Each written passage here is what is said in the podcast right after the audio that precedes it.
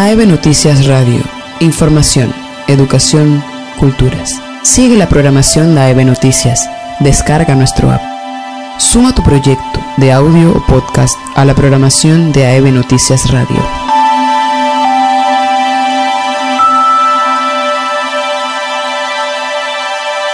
de un buen café informativo con realidad educativa y proyección gremial de la Asociación de Educadores Veragüenses, AEBE. Información y análisis de fondo desde los intereses comunes de todos y todas. Bienvenidos y bienvenidas sean todos y todas a la agenda semanal de información.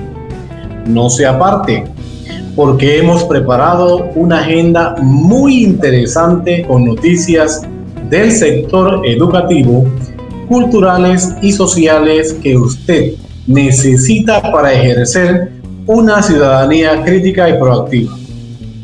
Para hoy, 18 de septiembre, estaremos compartiendo con ustedes, queridos radios escuchas y cibernautas, contenidos informativos y de análisis de la realidad educativa y sobre el acontecer nacional. Les recordamos que nos pueden sintonizar en la aplicación de Android AEB Noticias desde su teléfono móvil o entrando al sitio web www.aebnoticias.com. Iniciamos pues con la programación de hoy, noticias y análisis de fondo desde los intereses comunes de todos y de todas. Bueno, en este su primer segmento sobre el ámbito educativo y denuncias, eh, justamente ya a pocos días de el cierre de lo que es el primer trimestre a distancia, eh, bajo la modalidad a distancia y en la virtualidad, pero una virtualidad que ha sido más que complementaria, ha sido escasa. En donde, bueno, acuerdos eh, tan esperados, eh, sin embargo, aunque no fueron las sugerencias que planteamos, planteamos fue democratización del Internet o del uso del Internet. Era necesario que el gobierno diese un paso más allá que un simple convenio que al final docentes, estudiantes, padres de familia, directores, directoras, se han percatado que en realidad no fue un convenio favorable hacia una virtualidad y conectividad tan esperada por nuestros estudiantes y tan necesaria por estudiantes y docentes.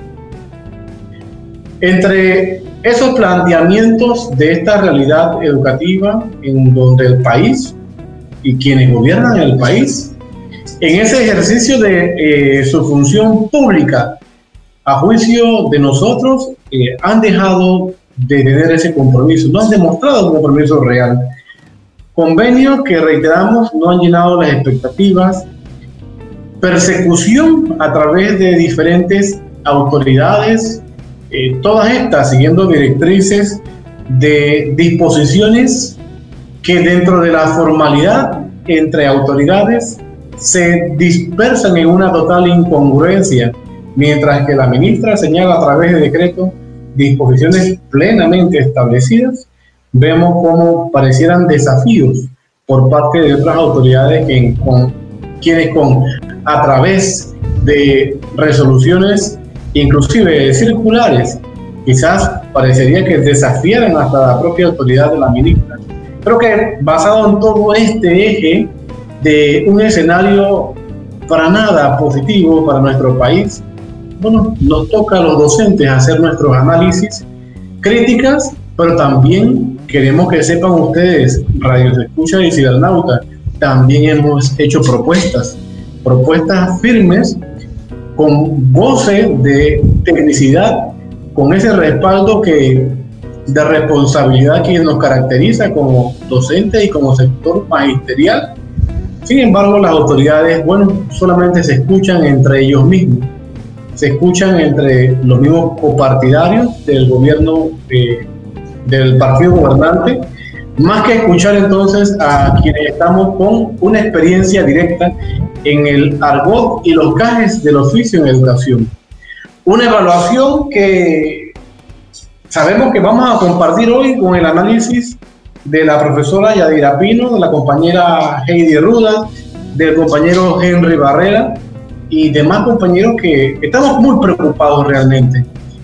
Eh, se avecina dentro de lo que les he planteado inicialmente este escenario abrumador y tan conflictivo donde al final no hubo compromiso real de un gobierno quien por constitución tiene obligaciones con la ciudadanía, eh, violaciones de derechos por otra parte porque se les vulnera el derecho a los estudiantes de recibir una educación gratuita. Y hoy por hoy los padres de familia siguen luchando conjuntamente con los docentes por sacar una educación que no se caiga a pedazos y se quiebre totalmente en fragmentos. Es lamentable, pero bueno, tenemos este escenario y no nos podemos quedar callados frente a él. Creo que el docente debe ser siempre crítico, debe tener siempre esa, esa capacidad de análisis más allá de lo que lo encierra en su aula virtual en esta ocasión. Nuestro análisis tiene que ser siempre colectivo, pensando en todos y no solamente en unos cuantos. Supuestamente hay 3.000 docentes que no se han conectado, pero ¿qué ha hecho el Estado para facilitar esta situación? ¿Cuántos estudiantes realmente hay sin conectividad en este momento? ¿Realmente las guías han llegado a todas las, regiones del país que lo requerían? Son las preguntas que no hacemos. Tenemos conocimiento de docentes que se han aventurado a, hasta sus escuelas en áreas muy distantes y remotas, áreas costeras, áreas de montaña, hay docentes que están haciendo ese sacrificio porque sienten ese compromiso con la niñez y con la educación en este país. Seguimos siendo la piedra angular que sostiene el sistema, pero con administraciones gubernamentales que más que asegurar la educación para los niños, aseguran sus negocios para quienes en su momento aportaron a sus campañas políticas. Compañera Yadira, bienvenida nuevamente a una edición más de este programa Tómese un café de realidad educativa y proyección gremial. Iniciamos pues entonces en el ámbito educativo con este pequeño análisis en donde lo primero que nos gustaría tratar es evaluaciones formativas, sumativas, conflictos entre docentes y padres de familia por la irresponsabilidad gubernamental que no ha asumido realmente darnos las direcciones correspondientes o la aseguranza de este proceso a distancia virtual. Compañera, ¿qué usted nos puede abonar sobre este tema? Saludos, compañero bienvenido. Bueno, saludos, profesor Juan José, compañero Henry, compañera eh, Heidi. Eh, y por supuesto a toda la audiencia de este programa para la comunidad educativa. Un saludo para todos eh, los padres, madres, estudiantes que escuchan eh, y ven este importante programa, un programa que intenta pues analizar las diversas situaciones que se dan en el ámbito educativo precisamente para que seamos un canal de buscar las soluciones, además de hacer la crítica, ¿no? Los análisis van en esa vía. efectivamente hay una situación que nos preocupa mucho y es que a estas alturas eh, de ya a menos de dos semanas de finalizar el, trimestre, las guías, las pocas guías que llegaron, eh, el gobierno se está jactando de que ha distribuido un millón y tantas guías, sin embargo, estas ni siquiera llegaron a las áreas, eh, esto, digamos, prioritarias, que es la comarca. Eh, donde han llegado apenas hasta tercer eh, grado eh, y ha llegado de manera muy tardía y muy lenta estas, estas guías. Ah, en las áreas no tenemos un reporte de que haya llegado a áreas urbanas en gran cantidad, pero sobre todo nos preocupa es el hecho de que se está exigiendo en el tema de evaluación cuando ya los lineamientos, en las normativas establecieron que el docente eh, debía definir esa situación. Eh, una última circular del señor eh, Guillermo Alegría, perseguidor de las y los docentes y también de la dirigencia magisterial, que denuncia la corrupción ¿sí? Y que no se, y que no se calla frente a sus imposiciones. Eh, entonces, esto, él eh, señala en una de estas circulares que mínimo son tres tres evaluaciones, tres eh, actividades evaluativas esto de modo sumativa en cada una de las materias. Pero ¿cómo hacer si el mismo Estado ni dio las guías, no dio la conectividad nunca quiso eh, apoyar un proyecto de ley para democratizar el acceso al Internet.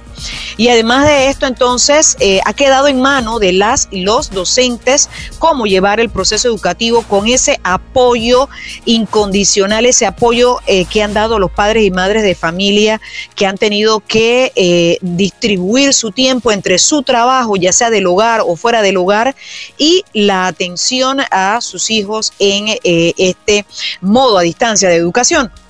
Entonces, frente a eso, definitivamente que una serie de incongruencias. ¿Cómo exigirle a un docente eh, que eh, haga más de lo que puede hacer o, o haga algo más allá de lo que debe hacer porque ya se establecieron las normativas. Entonces, eh, además de esto, eh, esta comunidad educativa que nos está escuchando en estos momentos, eh, el tema de los, las irregularidades encontradas en las guías, que es otro gran problema. O sea, llegan tarde, eh, llegan lentamente, no, no llegan completas y encima de eso tienen irregularidades. Y un ejemplo de eso es pues la fecha de independencia de los Estados Unidos en, lo que corresponde a las ciencias sociales de sexto grado. Entonces, esta es una situación realmente preocupante porque esto, encima de que les ha llegado tarde esta, esta, este contenido eh, o este digamos, esta herramienta física a las y los estudiantes ha llegado con estos errores que todavía afecta más, pues, lo que es el aprendizaje de las y los estudiantes. Así que ese es el panorama que tenemos en estos momentos, un, escenario con muchos conflictos, efectivamente, como usted lo menciona, profesor, y, entendemos la preocupación de los padres y madres de familia eh, con todas las limitaciones que han tenido para poder conectarse, para poder eh, comunicarse a través del WhatsApp de otros medios para poder eh, de alguna manera que sus hijos tengan acceso a este tipo de educación. Sí, profesora, es que justamente eh, comparto este, este enunciado, y lo voy a tratar de repetir literalmente. Profesor, profesora, ¿qué haremos los que no nos pudimos conectar nunca y tampoco tuvimos acceso a ningún tipo de guía? Nos van a dejar sin calificación. No existimos en la escuela o nos van a colocar uno o nos van a pasar, pero ¿con qué nota? Tenemos un escenario en donde tenemos la certeza como docente, y esto que voy a plantear quizás va a ser primera vez que las autoridades lo van a escuchar. Pero tenemos en este momento un panorama en donde parecería que lo más viable es la, social, la sociabilización de la evaluación es decir, hay aspectos que considerar, mínimos aspectos necesarios para considerar, para poder entonces irnos a la ponderación, porque un estudiante no puede cursar de un año para otro, o sea, Entonces son las inconsistencias que hemos venido eh, denunciando por una parte la ministra a través de decreto señalaba que eran eh, formativas las evaluaciones y que luego estas se verían cómo se llevaban a tener carácter sumativo, que eso lo determinara el docente, es decir, hay una responsabilidad en el docente cuando debieron ser ellos quienes nos enmarcaran los diferentes tipos eh, de, de caminos o de oportunidades, por llamarlo de alguna forma, por donde pudiésemos nosotros encaminar las actividades que estábamos planteando. Eh, hoy por hoy también existe el detalle de los famosos cuadros de honor. Y digo famosos porque más que esa, esa relevancia al esfuerzo, el reconocimiento del esfuerzo, hoy día parecería que fuera como una competencia, porque nos han sembrado una, un enfoque por competencia, cuando la educación no es una competencia. La educación tiene la aspiración integral el avance del desarrollo humano del individuo. Y eso va más allá que una simple competencia. Entonces son las inconsistencias que hoy día sabemos que van a traer conflictos en las comunidades educativas de este país. Sí, es que eh, en lugar de ampliar la, la, banda ancha para la conectividad, eh, para tener el acceso al Internet, y que esto pudiese haberse combinado con las guías que debieron dársele a todas, eh, a todo el estudiantado del país, eh, lo que se ha ampliado es una, eh, una, una, brecha de desigualdad de la que hablamos del principio de la, de la pandemia. una banda o una brecha de desigualdad no solamente social, sino digital y esto pues eh, eh, trae como consecuencia que una vez más queda en manos del de, eh, docente la responsabilidad y tratar de resolver esos conflictos directamente con las, con las madres de familia, con los padres de familia. Y el Ministerio de Educación simplemente se lava las manos, se hace a un lado y dice, ya yo cumplí, ni siquiera con lo mínimo, pero ya yo cumplí, resuelvan ustedes. Siempre ha pasado. Y padres y madres de familia que nos están escuchando en estos momentos, cada vez que hay un problema en las escuelas de, de que falta de mobiliario, que no hay agua potable, que no hay cometida eléctrica, que se está cayendo el techo, que las paredes están agrietadas, que no hay, o sea, todas estas situaciones, ¿quiénes las, tienen, las tenemos que resolver? La comunidad educativa, nosotros, docentes y padres, madres, familia. Vamos a aprovechar que está el compañero Henry, eh, en estos momentos se encuentra justamente en esta mesa de análisis del ámbito educativo, eh, para que Ver nos comparta también su opinión sobre los problemas que se avecinan en medio de esta crisis educativa que para nada ha sido atendida adecuadamente por eh, lo que es el gobierno. Al compañero Henry, que nos está en este momento escuchando, para ver si nos comparte su opinión. Bueno, sí, muy buenas noches compañeros y a la audiencia nacional. Un saludo combativo a toda la comunidad educativa. Bueno, efectivamente, eh, sí, eh, la pandemia ha traído múltiples dificultades y sobre todo eh, se evidencia y se marca mucho más en aquellos que menos tienen. Eso realmente es eh, lo evidente. Efectivamente, por ejemplo, se habla con muchos bombos y platillos en la actualidad de más de 3.000 docentes que no se han conectado, es lo que eh, aparece que es lo que quiere enfatizar el Ministerio de Educación.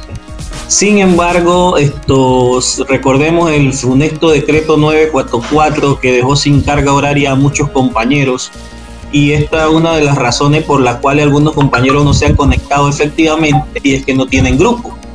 Tienen otras asignaciones que por cierto el Ministerio de Educación, las direcciones regionales y los directores de colegios se han olvidado de esos compañeros y no le han dado ningún tipo de asignación. Entonces, nosotros lo que pedimos es que efectivamente se, sea empático eh, con el docente, sea empático con los estudiantes y los padres de familia. En estos momentos creo que no es el momento oportuno para estar eh, amenazando a nadie, sino eh, enfatizando lo positivo que se, se, ha dado.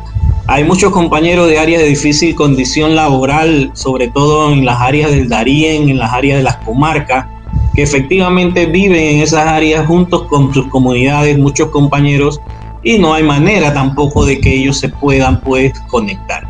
Entonces, dentro de este universo, pues de tantas dificultades, compañeros y radio oyentes, pues nuestro llamado es hacia el gobierno nacional, al Ministerio de Educación, a las autoridades, y sobre todo a este señor eh, director nacional, Guillermo Alegría, que efectivamente pues nosotros como docentes le hacemos el llamado de atención y bueno, si hay que ir a protestar, pues estamos dispuestos a ello, compañeros. Así, mismo, compañero. Gracias, compañero Henry. Definitivamente que usted puntualiza en algo muy importante. El Estado, el gobierno, quien dirige la cartera educativa, tiene que provocar una tranquilidad, una, un ambiente que a pesar de tener el tema de la pandemia, eh, precisa que como máxima autoridad la ministra tiene la obligación de provocar esa estabilidad eh, a lo largo y ancho del país, en toda la comunidad educativa. Pero bueno, ya esto es tarea repetitiva, ya diga. Yo sé que me vas a opinar sobre eso. Sí, lo que pasa, profesor, es que eh, si bien es cierto, además de lo que dice el compañero Henry y padres y madres de familia, hay que, hay que tener presente lo siguiente, y es que eh, hay cosas que no conoce el resto de la sociedad y que lo conocen el estamento o la, o la estructura administrativa. Y es que eh, hay que ser muy claros, o los tres mil y tantos docentes no están conectados, que esa es una cosa, o los tres mil y tantos docentes no se han comunicado, cosa que no es cierta.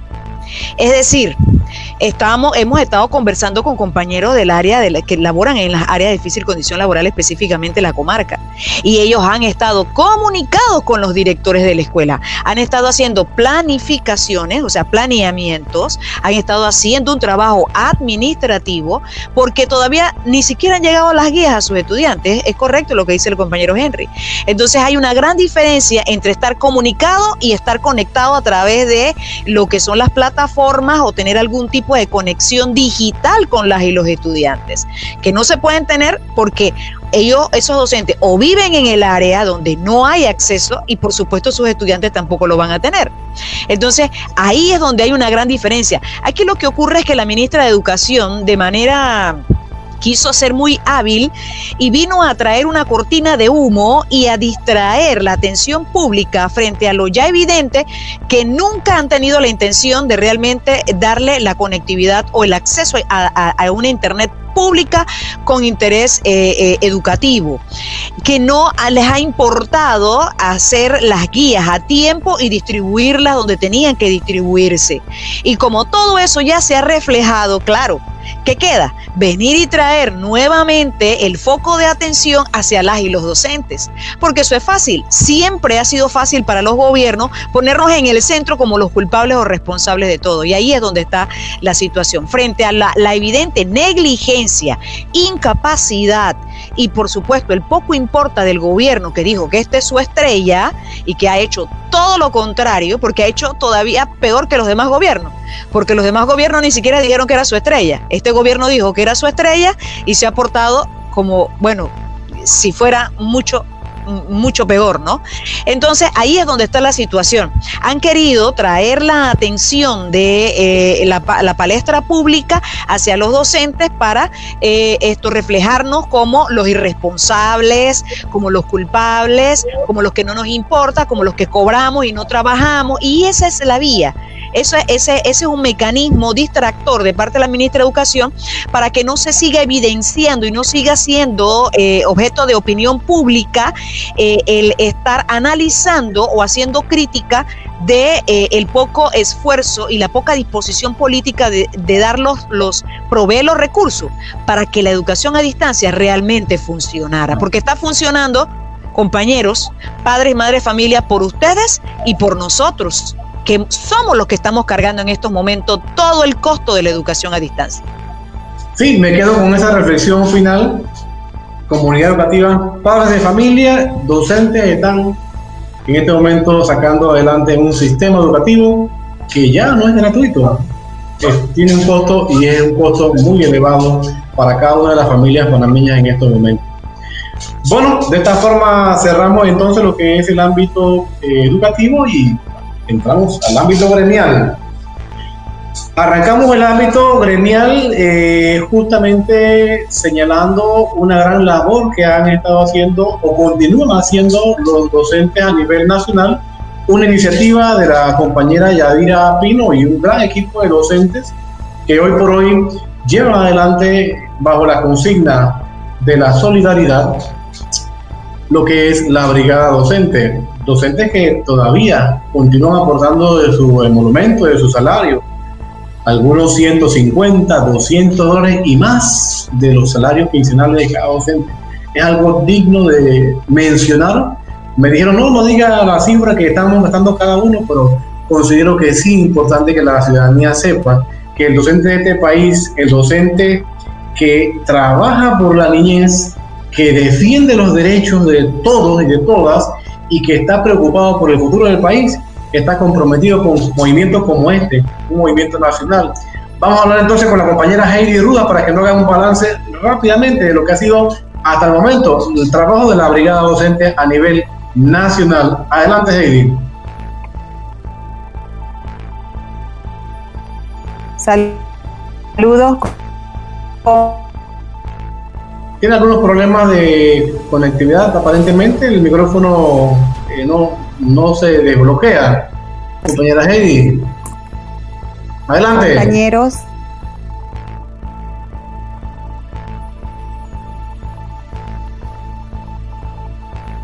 Adelante, Heidi.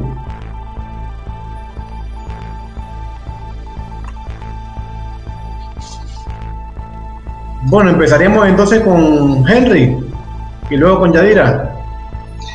Sí, bueno, muchas gracias nuevamente. Bueno, en relación a la brigada docente, yo quiero dar eh, mi agradecimiento eterno a algunos compañeros del área de la capital de Panamá Este que nos continúan apoyando eh, en esa labor eh, de apoyar a algunos, algunas familias que efectivamente pues pasan por situaciones muy difíciles. Compañeros desde, que desde la primera quincena de esta pandemia pues ellos no han dejado de aportar como la gotera y bueno, nos han pedido sí que sea de manera anónima y eso nosotros lo respetamos, pero efectivamente queremos eh, evidenciar esta ayuda de parte de los compañeros y que siempre el docente pues se caracteriza por ese gesto de solidaridad hacia los demás. Eh, también en el ámbito gremial es importante señalar, y creo que la profesora Yadira va a conversar ahora algo sobre eso, es en relación al tema de la luz eléctrica efectivamente, pues eh, sí, eh, además de los altos costos que tiene la energía eléctrica, uno de los más altos de la región, eh, a, pesar después de tantas hidroeléctricas y de tantas mentiras que nos han dado, nos han pegado en ese sentido, o han querido decir en ese sentido de que se iba a abaratar la energía eléctrica cuando estas generadoras empezaran a trabajar, pues esto ha sido imposible y efectivamente pues hoy día pagamos la luz más cara de la región. Eh, estuvimos eh, viendo hoy en las noticias, eh, salió pues en la comunidad de Agua Dulce, hubo una manifestación en relación a eso y sé que la compañera Yadira también se va a referir a este tema, profesor. Así es, compañero Henry, ya tenemos a compañera Heidi, ahora sí en línea. Compañera, adelante con el informe.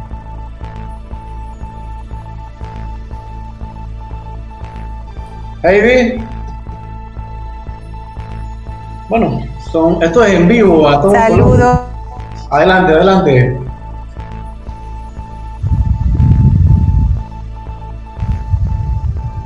Ahí está.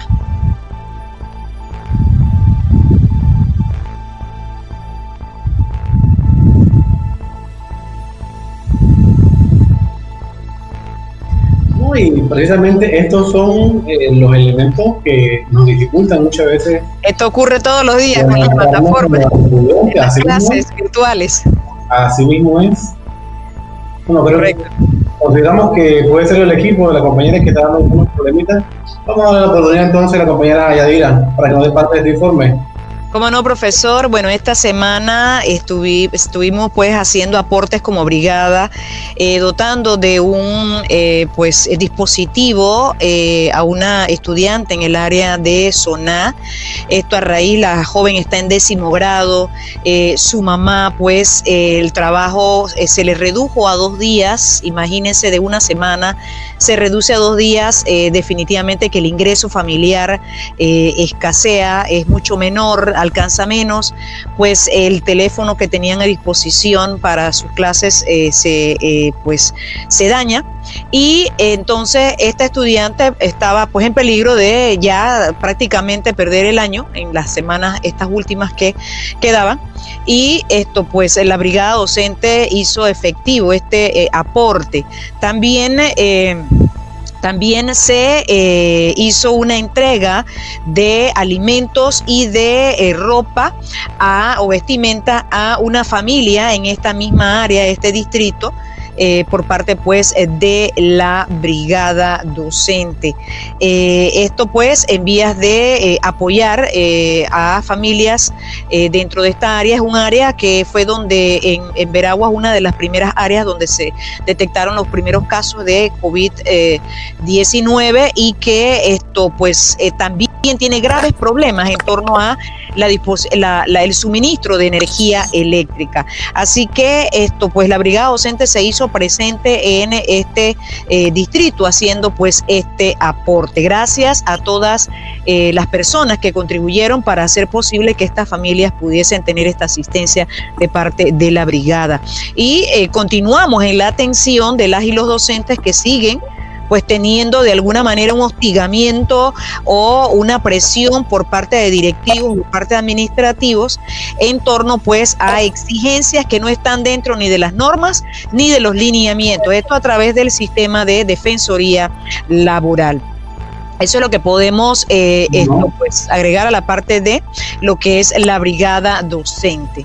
Sí, compañera, efectivamente, bueno, entre eh, patrocinios que se han logrado, eh, los propios docentes también, docentes, miembros de la comunidad, profesionales del derecho, eh, miembros de cualquier otra profesión, han hecho eco de este gran movimiento y bueno, se dio la entrega de radio la, hace aproximadamente unos 20 años. Esto es en vivo. Se sigue dando ahora a través de donaciones equipos de, de celular es decir, tarjetas de celular también se han, están donando. se han seguido atendiendo a tanto docentes que han tenido algunas quejas, porque imagínense, si frente al hecho de que no hay posibilidad de conectarse con algunos estudiantes porque no hay condiciones económicas o no hay infraestructura desarrollada en el país, en todas las regiones, aunado a esto está el hecho de que el docente en su entrega a su profesión se estresa, se ve hasta perseguido muchas veces por las autoridades de la escuela, justamente cuando no hay posibilidad, algo que se escapa de nuestras manos. Sin embargo, un docente, vuelvo a reitero, tenemos conocimiento de docentes que se han movido a sus áreas con altos riesgos porque se vieron frustrados y no tuvieron respuesta ni de los directores, ni de los supervisores, ni de los directores regionales, ni nadie se han movilizado a su área a entregar documentos, a buscar documentos, a buscar la forma de que sus estudiantes no queden en el aire. Entonces, esto habla del docente y del compromiso del docente en este país. Pero no podemos nada más centrarnos en señalar esto como algo valeroso, sino que es preocupante frente al hecho de que hay una responsabilidad que no está siendo asumida. Y es por eso que los docentes siguen eh, dando las denuncias y ahora más padres de familia, presidentes de asociaciones inclusive, se han dirigido a nosotros para por favor, profesor, ¿qué podemos hacer frente a esta mentira que se nos ha planteado? Padres de familia que en su momento dijeron, profesor, vamos a tener conectividad, ya eso fue indicado por el gobierno, por el ministerio, y hoy día han escrito, profesor, esto fue una, una mentira, porque hay que seguir pagando el servicio, y si no tenemos para pagar el servicio, padres de familia, madres de familia que nos han llamado eh, consternados, preocupados, estresados y nos han dicho abiertamente, profesor, no tenemos para alimentarnos. Ya el, trabajo que teníamos no lo tenemos o estamos trabajando medio tiempo, medio salario. O sea, es una realidad que el Estado y quienes gobiernan el Estado, quienes lo administran, tienen que tener ese nivel de conciencia y de compromiso frente a esta complejidad. Y nos preocupa justamente este escenario. La brigada docente ha sido un canal, hoy por hoy, a nivel nacional, también por donde la sociedad nacional ha llevado adelante sus denuncias y también ha visto soluciones gracias a docentes comprometidos con este país. Correcto, profesor. Y dentro de este segmento gremial, eh, también quisiera mencionar el tema de que el Ministerio de Educación ya hizo público la resolución 100, eh, creo que es, si no me equivoco, y eh, esto definitivamente que eh, esto nos llama a hacer los análisis correspondientes mediante este, eh, mediante este documento. Ellos están ya eh, dando a conocer una guía de bioseguridad para las clases presenciales. Entonces, en este sentido, es importante mencionar que no es simplemente hacer un documento, sino que si hasta ahora en cinco meses no trabajaron lo que tenían que trabajarse, no, no hablaron con las compañías para que se pudiese dar de, de, verdad un, un, acuerdo de colaboración respondiendo a una ley que democratizara el acceso al Internet. No distribuyeron las guías, no se, no se hizo la impresión de las guías en nuestro país, no se prepararon en nuestro país y no se han terminado de distribuir. Entonces, eh, las, los centros educativos están allí hace seis meses sin limpiarse, sin desinfectarse, eh, con todos los problemas que tenían antes de la pandemia y que es posible que se hayan agravado ahora durante la pandemia, precisamente porque no hay ningún tipo de mantenimiento sobre ellos. Entonces ahora nos vienen a hablar de esto. No es que no se pueda hacer, el asunto es que no es tan fácil como hacer un documento y simplemente plasmar ahí en blanco y negro, hay que hacer tal o cual. Aquí el problema es el Ministerio de Educación, el gobierno nacional no ha sido responsable con lo mínimo, ahora con lo máximo. Es decir, esto implica que nosotros no podemos volver a las aulas escolares en las mismas condiciones que estaban antes de la pandemia y eh, en, condiciones empeoradas precisamente porque no se hace el trabajo de mantenimiento. Entonces aquí es importante mencionar porque hablan del distanciamiento, profesor, cuando aquí los salones de clase, ya los, estudiantes que hay no caben, correcto. Entonces aquí se necesita más espacio. En un centro educativo donde ya no hay salones, se da clases en comedores, se da clases en laboratorios, clases que no son... Iglesias, en centros comerciales. En, en los pasillos, en los pasillos, en, Los, en los patios, en las canchas de las escuelas.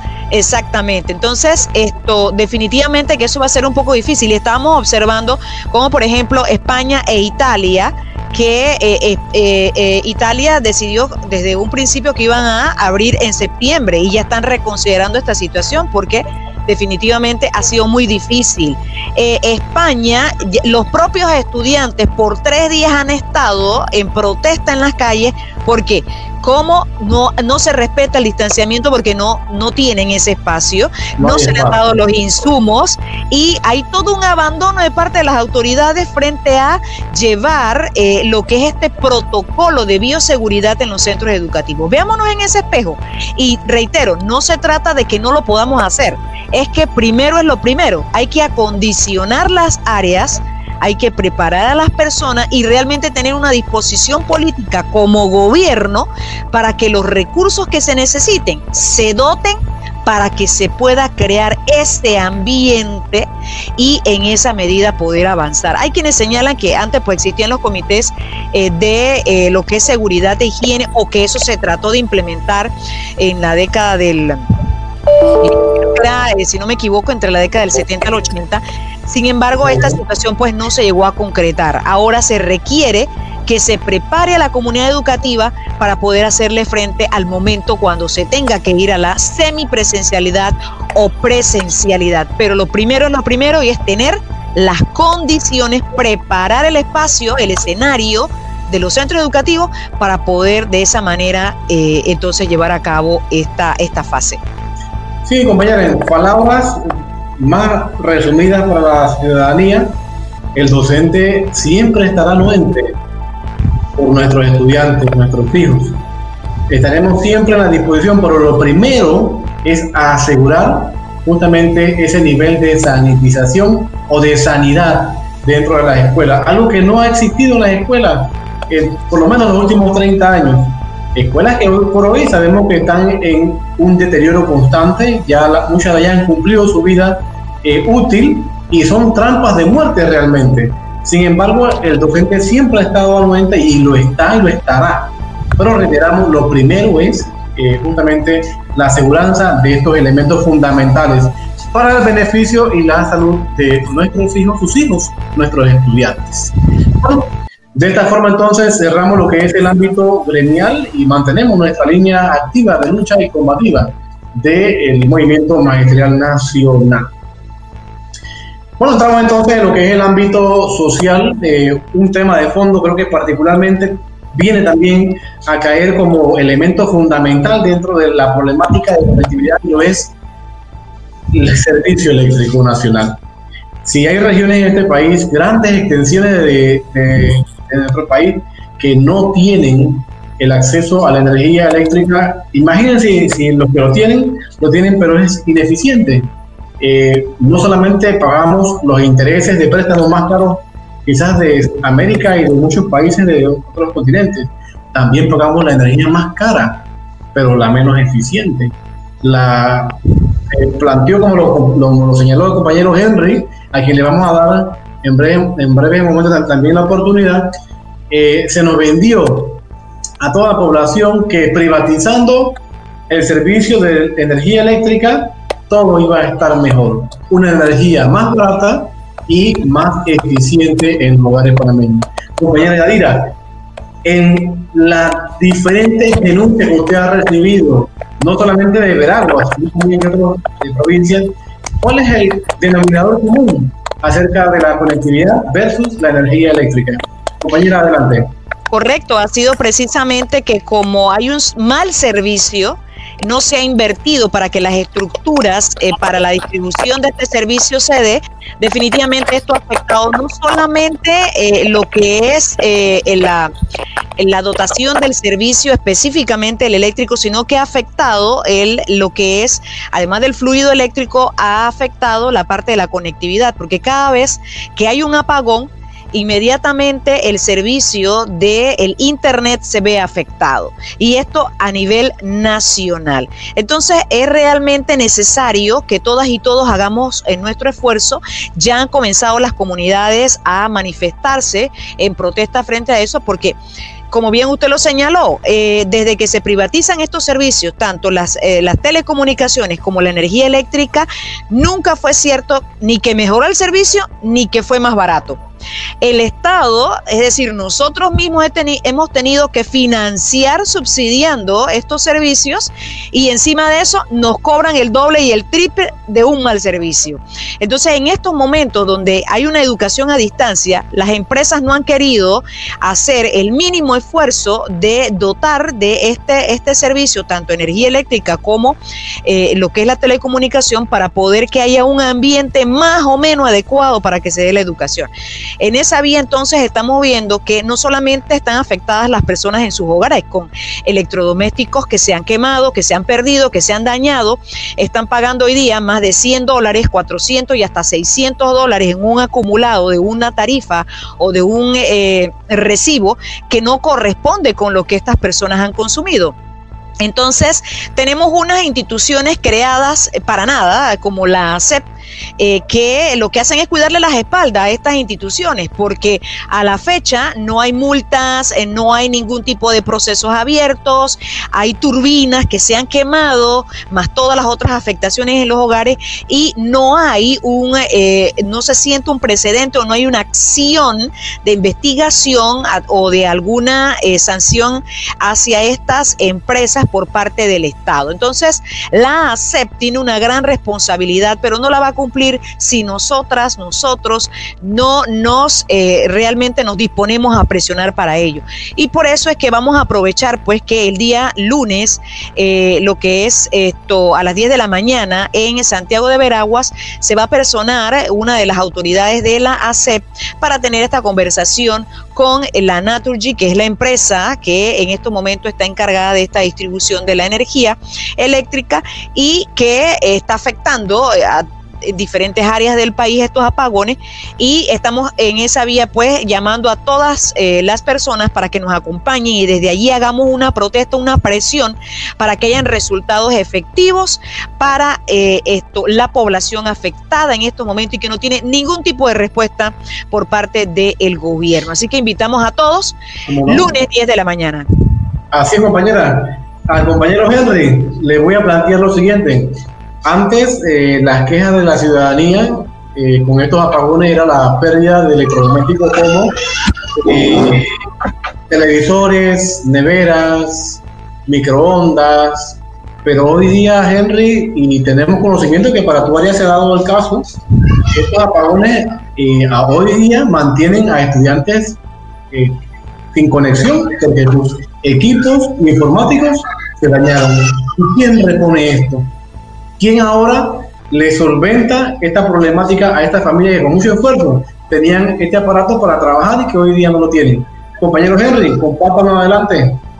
Sí, bueno, efectivamente eh, el problema se ha agudizado, pero efectivamente teníamos escuelas que, eh, que la cometida eléctrica o el servicio eléctrico en las áreas donde están ubicadas pues no permitían y no permiten eh, lo que es la instalación de aires acondicionados, la instalación de salones de informática, para mencionar algunos casos, algunos casos y cosas, ¿no? Eh, aunado a esto a la, iluminación insuficiente, se niegan a, revisar los postes con las luminarias. Eh, además, eh, como usted bien dice, estamos indefensos ante una compañía que parece que pues tiene el apoyo estatal y no se le da seguimiento a las denuncias que se dan. no solo estamos hablando de Naturgy, sino que estamos hablando también de ENSA, de estas empresas que están dedicadas a este servicio y que se le ha dado realmente como un seguro de sus ganancias, porque efectivamente no enfrentan estas pérdidas de los, de los ciudadanos, de sus equipos valiosos, ¿no? Porque, como usted bien lo dice, para una familia que tiene una computadora o que tiene eh, una PC de escritorio, pues es muy valioso ese equipo y en este momento perderlo, pues significa demasiado. Entonces, eh, en ese sentido, todas y todos debemos estar conscientes de que eh, solo la protesta social, el pueblo se levante, es la única manera que tenemos para solucionar este problema. Lamentablemente las autoridades creo que la única forma de que reaccionen es de esta forma, porque a pesar de que son testigos y muchas veces son parte de esta problemática, no la resuelven, no hay interés de resolverlas. Bueno, con estas palabras finales del compañero Henry Barrera desde Panamá Oeste, despedimos entonces lo que es el ámbito social con esta problemática que deja también un reto a toda la ciudadanía. En Santiago de Braguas, el lunes a las 10 de la mañana, ¿dónde, compañero Yaira? ¿En qué parte es la concentración? El audio, por favor. Sí, es en la ACEP a las 10 de la mañana. Eh, allí los esperamos a todos. Eh, allí deben llegar eh, las, digamos, los representantes de la Naturgy para entrar en esa conversación, pero nosotros desde afuera estaremos protestando para presionar a una respuesta efectiva para el pueblo. ¿Cómo no? Efectivamente. Bueno, aquí una información muy importante que nos comparte la compañera Heidi, pues que tuvo algunos inconvenientes con su equipo telefónico eh, bueno, las escuelas, eh, bueno, las vías de acceso correcto, eso es importante. Así como hay problemas con la conectividad, también hoy por hoy la falta de mantenimiento de lo, que, de lo poco que había en cuanto a vías de acceso a las escuelas y los lugares en donde estaban los caminos reales, prácticamente eso se ha desaparecido. Y esto evidentemente que dificulta o va a dificultar aún más eh, el planteamiento de una semipresencialidad o una, un retorno físicamente a, clases. Esto expondría entonces a los docentes a mayores riesgos de lo que ya justamente eh, corresponde y también a los estudiantes que han perdido la vida en los traslados a estas áreas y bueno, el Seguro Social no está dando los gastos funerarios de muerte de COVID, también un punto importante que no se ha tocado. Eso habría que investigar hasta qué punto eh, se está apoyando por parte del Estado en ese tema, Yadira. Allí, allí, allí en el tema de las de las comunicaciones es porque en el área de Soloy, específicamente en el Salto de la Tulivia, allí prácticamente la carretera ha cedido totalmente al lo que es el deslizamiento. Esa carretera está totalmente intransitable y este es un, un área que tiene colegios grandes, colegios incluso hasta secundarios. Entonces es un área con bastante, con bastante población. Y sí, efectivamente tenemos que investigar este tema de eh, si el seguro está haciendo lo correspondiente con eh, las personas que han eh, pues adquirido el COVID-19. Vamos a hacer algún tipo de comunicación, alguna nota para investigar sobre este asunto. Bueno, agradecemos entonces a los compañeros, incluyendo a Heidi, que bueno, no se pudo conectar virtualmente, pero manda la información que iba a compartir con cada uno de ustedes en este gran programa para esta semana. Bueno, entramos entonces a lo que es el segmento de defensoría laboral, recordándoles a los docentes, y ya hay que decirlo a la comunidad entera que estamos ávidos a recibir eh, sus consultas o sus denuncias al sistema de Defensoría Laboral al número 6525-3989. Envíe su consulta en texto o en audio identificándose con sus generales, cédula, si trabaja en un centro educativo y si la problemática es individual o es colectiva, estaremos pues para atenderle a través de el espacio de Defensoría Laboral. Hola compañero y compañero. Recuerda consultar al número de Defensoría Laboral 6525-3989. Si tienes problemas laborales o en, dentro del centro educativo, puedes consultar para de esa manera poder solucionar los problemas, repetimos, ya sean laborales o dentro del centro educativo. Recuerda que derecho que no se defiende es un derecho que se pierde.